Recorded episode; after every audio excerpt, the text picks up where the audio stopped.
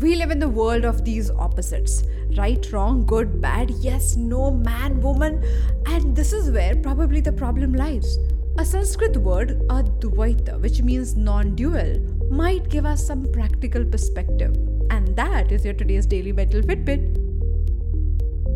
Hi there, I'm your host Aditi Surana, a high performance coach and the founder of India's first mental gym called APT. I welcome you to Daily Mental Fitbit, a podcast where you learn simple, practical, effective tools and hacks to be mentally and emotionally fit. Advaita. The word comes from two words, a plus dvaita. Dvaita means two, a means non. Advaita means non dual. In this whole fight of right and wrong, good and bad, what if we realize that if you actually step back enough from the situation, all of them merge into one? What was right can probably be wrong, what was wrong probably be right, and there is always a space between that you haven't explored. But who can actually bring this to our notice when we really want to make somebody wrong? In that moment of anger, when we really want to destroy the other person or their point of view or what everything that they represent, we cannot simply sit there and be non dual about it. We have to have an opinion that is strong and that is opposite of what that person is saying. The question is how much time do we spend doing all of this? How much energy do we spend in creating these dual perspectives?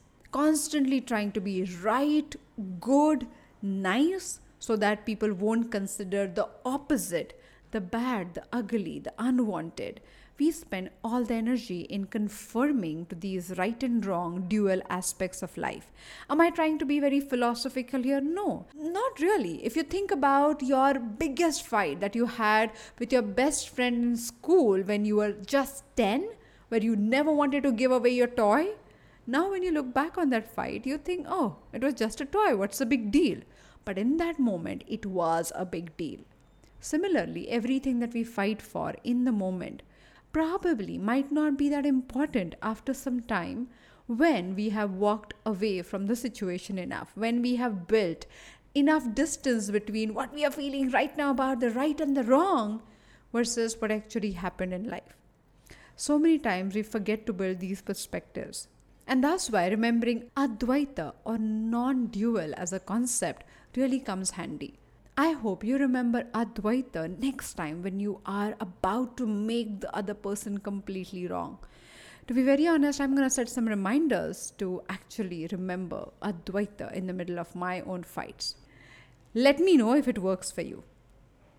More such conversations on Daily Mental Fitbit to claim your mental fitness right away. Thank you so much for joining me today on Daily Mental Fitbit. If you think this episode has left an impact, then please take a moment to rate and review this show on Spotify and Apple Podcasts. It will help other people to discover us. I'll see you tomorrow with one more episode.